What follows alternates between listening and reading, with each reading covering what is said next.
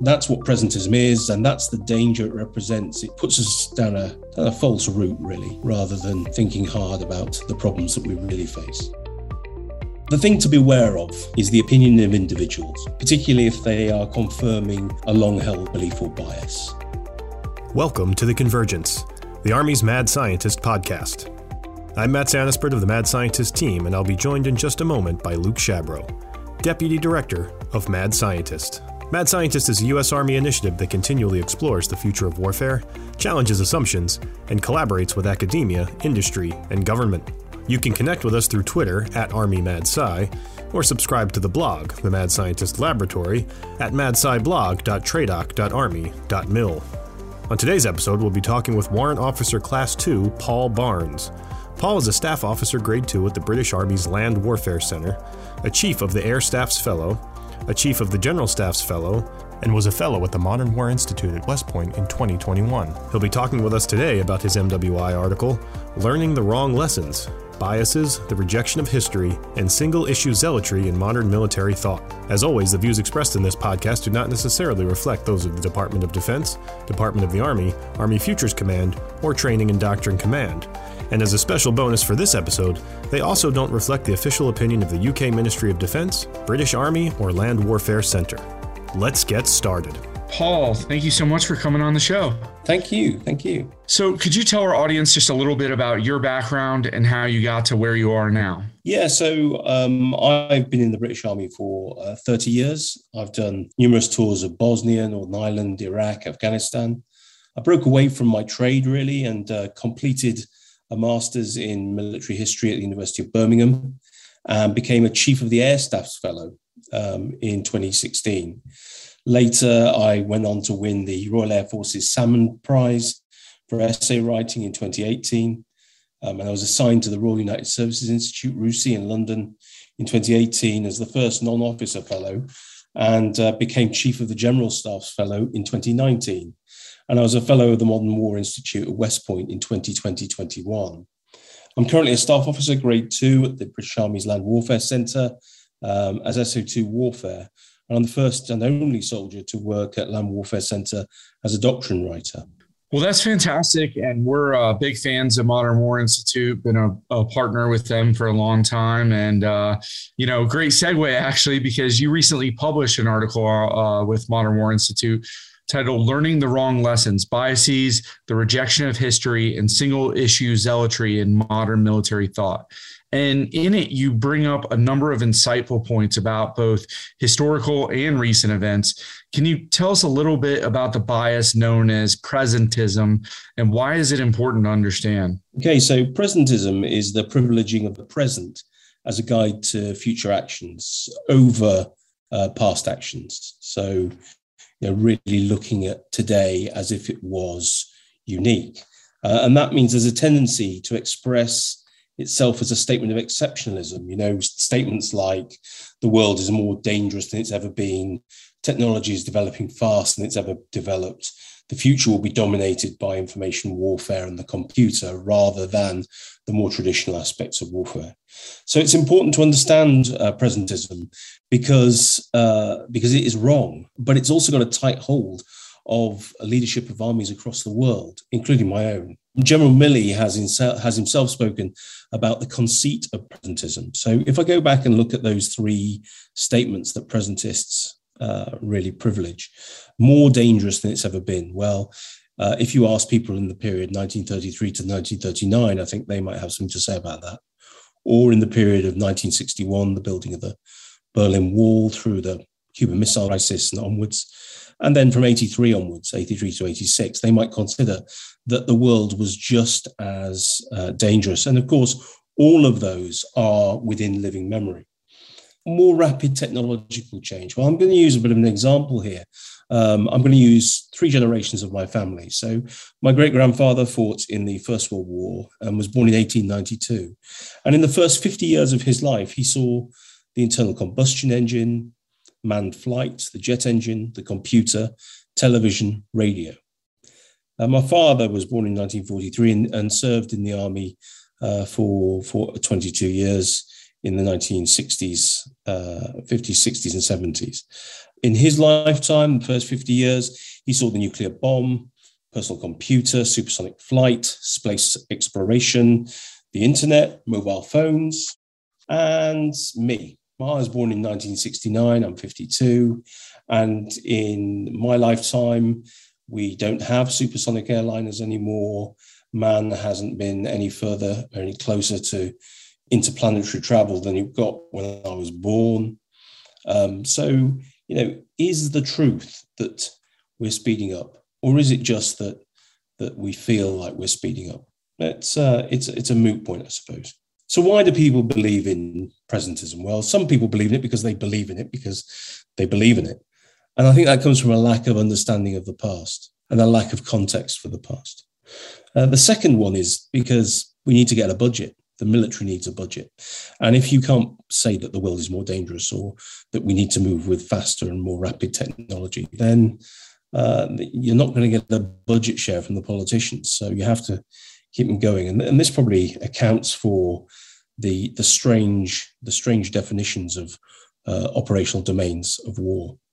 And then because uh, reputation is important, uh, you know, think tanks, writers, they need to have the novel idea uh, I, I, often use the example of Mark Galeotti's idea of the Gar- Gerasimov doctrine, uh, which is non existent, but looked for a while like it was going to dominate a lot of thinking about hybrid warfare and things. Um, but even Galeotti's had to admit that there was nothing really in it. So I think that that is that's what presentism is, and that's the danger it represents. It it sucks the air out of academic and military thought discussion and puts us down a, down a false route, really, rather than thinking hard about the problems that we really face. So presentism was was sort of one half of that article that you wrote, and the other half focused on single issue zealotry in military affairs. Uh, and you used the recent Nagorno Karabakh uh, war as a case study for that. And there's been a lot written and analyzed and talked about concerning that war. And on this podcast, we've done that as well. Um, can you tell us what you found when, when looking at that case study and how it relates to this issue? Yeah, yeah. So in my work at Land Warfare Centre, I was I did an analysis to draw out a a vignette that we could use in the doctrine, um, and I'm gonna I'm gonna give you what that vignette says because I think it, it ties it very nicely. So in September 2020, the Azeris launched an operation using a complex deception plan designed to force the Armenians to unmask their ground based air defense network. The Azeris created a chaotic picture, blinding the Armenians to their intentions, deceiving them into emitting radar that revealed their location. This permitted the targeting and subsequent destruction of the Armenian air defense system. Next, the Azeris launched a ground offensive, advancing rapidly into Nagorno Karabakh from the north and the south, while sealing the province from reinforcement with long range fires and loitering munitions, enabled by uh, surveillance and target acquisition from reconnaissance drones. Although the Armenians inflicted severe losses on the Azeris, they could not reverse the momentum. Steadily, the isolated Armenian strongpoints were reduced by fires delivered by artillery, loitering munitions, and armed UAS. Simultaneously, the Azeris infiltrated light infantry and special forces between the strong points, uh, attacking into depth to seize key terrain objectives. In the final phase of the operation, the Azeris sought to cut the Lachin corridor from Armenia into Nagorno Karabakh and threatened the capital of the self declared Republic of Artsakh, Stepanakert.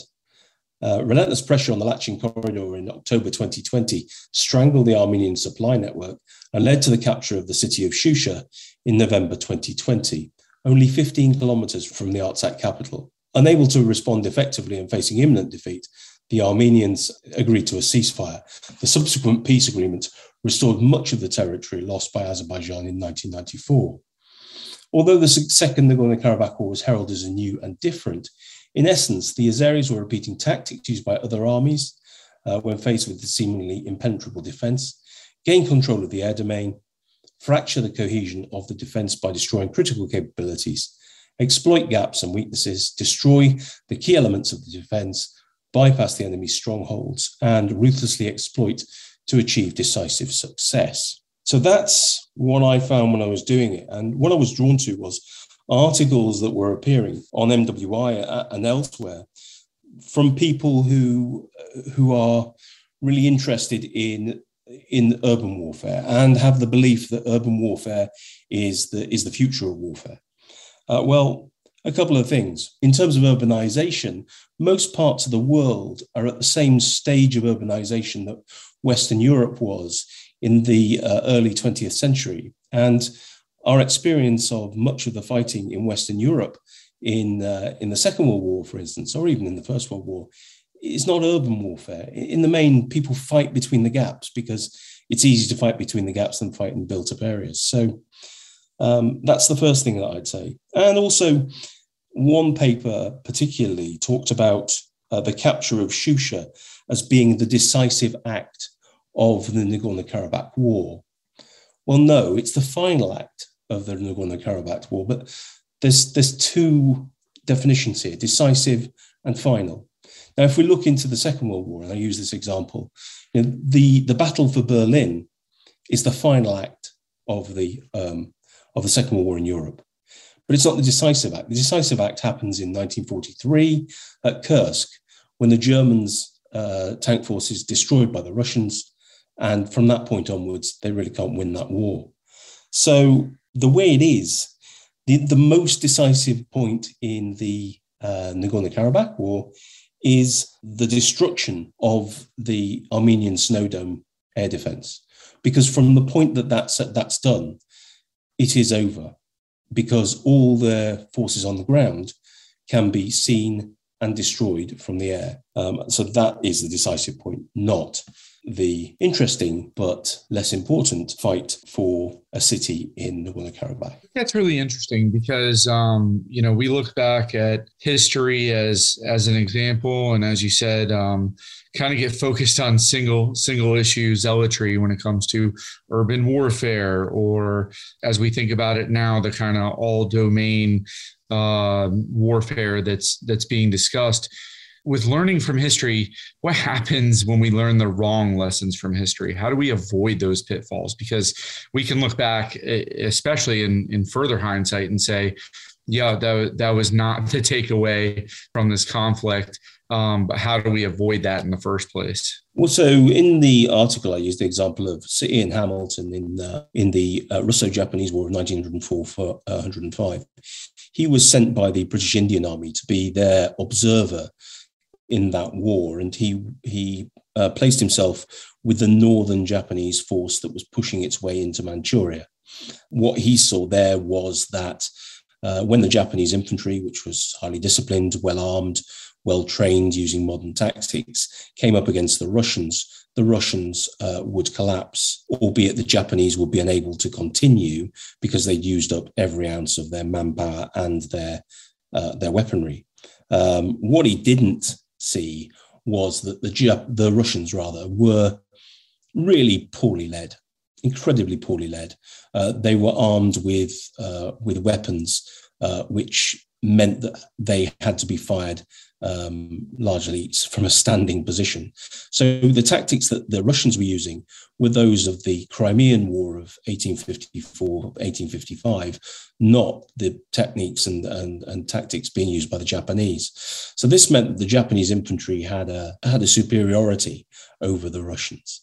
Now, what Hamilton decides is that this proves that infantry, even in the face of the modern machine gun or modern artillery, will inevitably uh, still con- still break through. Had he have looked down towards Port Arthur at what was going on there, he would have seen a, a, very different story. And the story there was of wave upon wave of Japanese troops being hung up on the wire, um, hit by artillery and machine guns. Um, and but being unable to break through into Port Arthur, very much more what we would see sort of 10 years later. Now, you know, some people make the point that 10 years is a long time, and not every observer that was there makes the same analysis. But the problem is, of course, that Hamilton's the senior observer and he writes the report. A major or lieutenant colonel might see something different, but when the general says what he's seen and that is in the report, that's the thing that people go with. And um, Hamilton would be the British commander at Gallipoli in 1915 uh, 16 and uh, would see the effect of infantry trying to advance against machine guns and artillery. So, the thing to be aware of is the opinion of individuals or groups, particularly if they are confirming a long held uh, belief or bias. So Hamilton was an infantry officer of long um, long service. He served in both Boer Wars. He served in wars in India. Uh, he was uh, an imperial soldier. Um, he was an extremely bright man. He was very brave, but he was overall an infantryman who believed in the power of the infantry. And, you know, a little bit more balance was probably required in his thinking because his thinking was shaped by his infantry service. And so that's the sort of thing you need to be aware of. Now, learning lessons by committee is uh, is far safer, uh, if a little tedious and boring, because everybody will have a perspective. It will muddy the water. It will be more difficult. But I think that the answer is uh, learning lessons by committee because that way there is a balance injected which allows you to avoid those pitfalls. So then, you know, that bring, brings us actually to another great kind of segue with another Hamilton, um, Brigadier General Hamilton Hawkins uh, was an old guard cavalryman um, and was retiring in in from active service in 1936. Um, and he basically uh, continued to write and rail against mechanization as this wild idea um, that was just in in the fantasies of of military thinkers, um, and that the cavalry would always be important. And and we saw that that was obviously not the case uh, just just within a couple years. And so, how do you balance between what we actually have available in terms of technology that we know today? Compared to what we see as maybe emerging technologies um, that we haven't seen fully uh, realized in, in, warfare yet. So we've seen, you know, uh, some of those examples before and the, the first hints of further aerial war in the Spanish uh, Civil War and uh, kind of getting these indicators. But how do you balance that? And especially when you talk about limited budgets, um, service, hereditary traditions uh, that that don't want to go away from these things that they're used to, whether it be air cavalry, whether it be tanks or things like that. How do you balance between those? Uh, there is a balance. And obviously, history doesn't tell us everything because if history gave us everything, it would be a really easy job. So, what you have to do is take the, take the basis of the historical uh, foundation, if you like, and then uh, build on it with the signals of the present. Uh, now, obviously, you don't, always notice the signals are present. Often, where, like in a car, you're driving past at too high a speed to be able to, to see what the signposts are telling you. But uh, I like to think of it in terms of a, uh, an analog radio. So, you know, you've got your favorite station and you know it's in a narrow frequency band. And you history gets you onto the frequency band. And then the present is the tuning and the, that tunes you to roughly the right space. So uh, it's the best way to understand it is, um, I think, is Sir Michael Howard, the, the British um, military historian, used to say that the important thing is is to be not too far away when war comes. So you're never going to get it right, but you need to be close, closest to where the character of warfare is going to be in order to to be successful. And I think that's that's probably the easiest way of of putting it. Now, yeah, with budgets the way they are, um, with the single issue um, zealot uh, forcing budgets down a certain pathway, we better hope that those single issue zealots have got it right. Because if they haven't got it right, and I don't think they have, uh, then uh, we could be in for uh, a bit of a surprise. I think that's a great explanation for what is sort of a, a, a complicated concept, to be honest with you. Um, and that brings me to the, my next question here is, in your opinion, how can we ensure that this type of thinking gets permeated into the force? Is this something that's that's teachable? I mean, you mentioned the um, the radio analogy. You know, tuning is kind of a fine science. How do we teach this? Is, can we put this into our professional military education? Well, I personally believe that that it, it has to be key to our um, PME, and uh, I would say that the key areas are, you know, critical thinking, and recognizing bias. Those are areas of, of general education that I think um, I think our officers and soldiers should all be trained in. But I think the study of history and the study of doctrine need to be um, far more rigorous and need to be far more important than they currently are. The history will get you to a stage where you can start to understand the present. Um, we have a phrase in the UK, probably a phrase in America as well, but uh, you train for the known and you educate for the unknown. Well, the future is unknown. The best you can do is do decent training, but really it's education that's going to get you over the line because when you are faced with an opponent uh, using novel methods, you need to be able to think your way out of a problem. Was it not General Mattis who said the most important six inches in the battlefield between your ears? And uh, I, I absolutely would believe in that. I think it's also uh, an interesting point here is this is really important for soldiers as well as for officers. So I've just started as a student at the British Army's uh, Junior Command and Staff College uh, for six weeks. And as a soldier, even in the first 24 hours, I've been kind of shocked by how little I know of this world compared to my fairly limited soldier education. I've had the, the full batch of the British Army's um, soldier education which uh, accounts for about three weeks over a 22 year career, which sounds appalling. Hopefully, to your ears, is appalling. Soldiers represent 85% of the strength of my army. And it seems a waste not to invest and exploit that resource just a little bit more. I, I think we've got to remember that everybody plays a role and everybody needs to share in a decent education. Yeah, I think that's a great answer. We've said on this podcast many times with many different guests uh, that sort of a foundation of critical thinking is absolutely imperative. Um, and we've had other episodes where we talked about those inherent human biases that, that color the way we see we see things. Um, I want to ask a quick follow up question, and it's regarding you know the, the issues currently going on in Ukraine right now. Do you think that is going to have an effect on the way we're we're looking at things in terms of letting presentism affect us in one way or another? I really hope so. Um, I think that it's a clarion call for people to stop and start thinking hard about what we are trying to do with our military resource. In the UK, we've gone down a route where we we have alternatives of operate and and warfight, and we are trying to resource the operate so all those actions below combat below warfighting rather so um, what that means is you put all your investment into lighter vehicles, you put it all into uh, information and influence and all those things. Well, hopefully, this is, sends a message that the age of the tank isn't dead, that uh, hundreds of T90s on the border will, will not be stopped by a particularly aggressive tweet or by a leaflet drop, um, and that, uh, that what you really need is artillery and armor and in combination.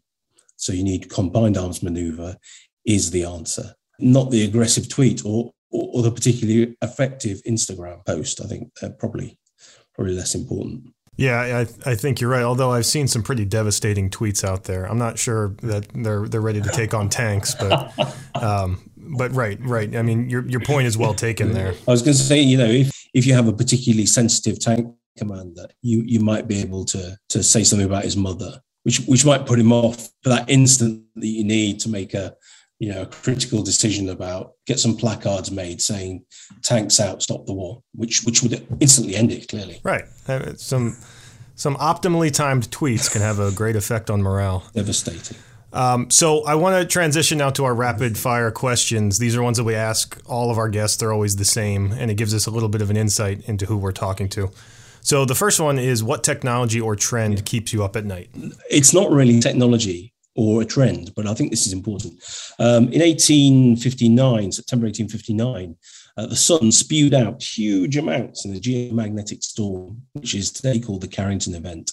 Uh, the Carrington event wiped out all the electrical circuits on the planet, and not, there were many in 1859. So if this podcast suddenly dies, it's probably because there's been a Carrington event.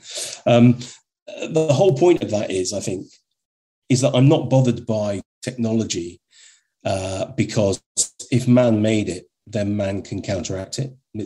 So technology is not really an issue for me. It is the things that we can't, and we're going to have to live with the effect of that, and that could happen at any time.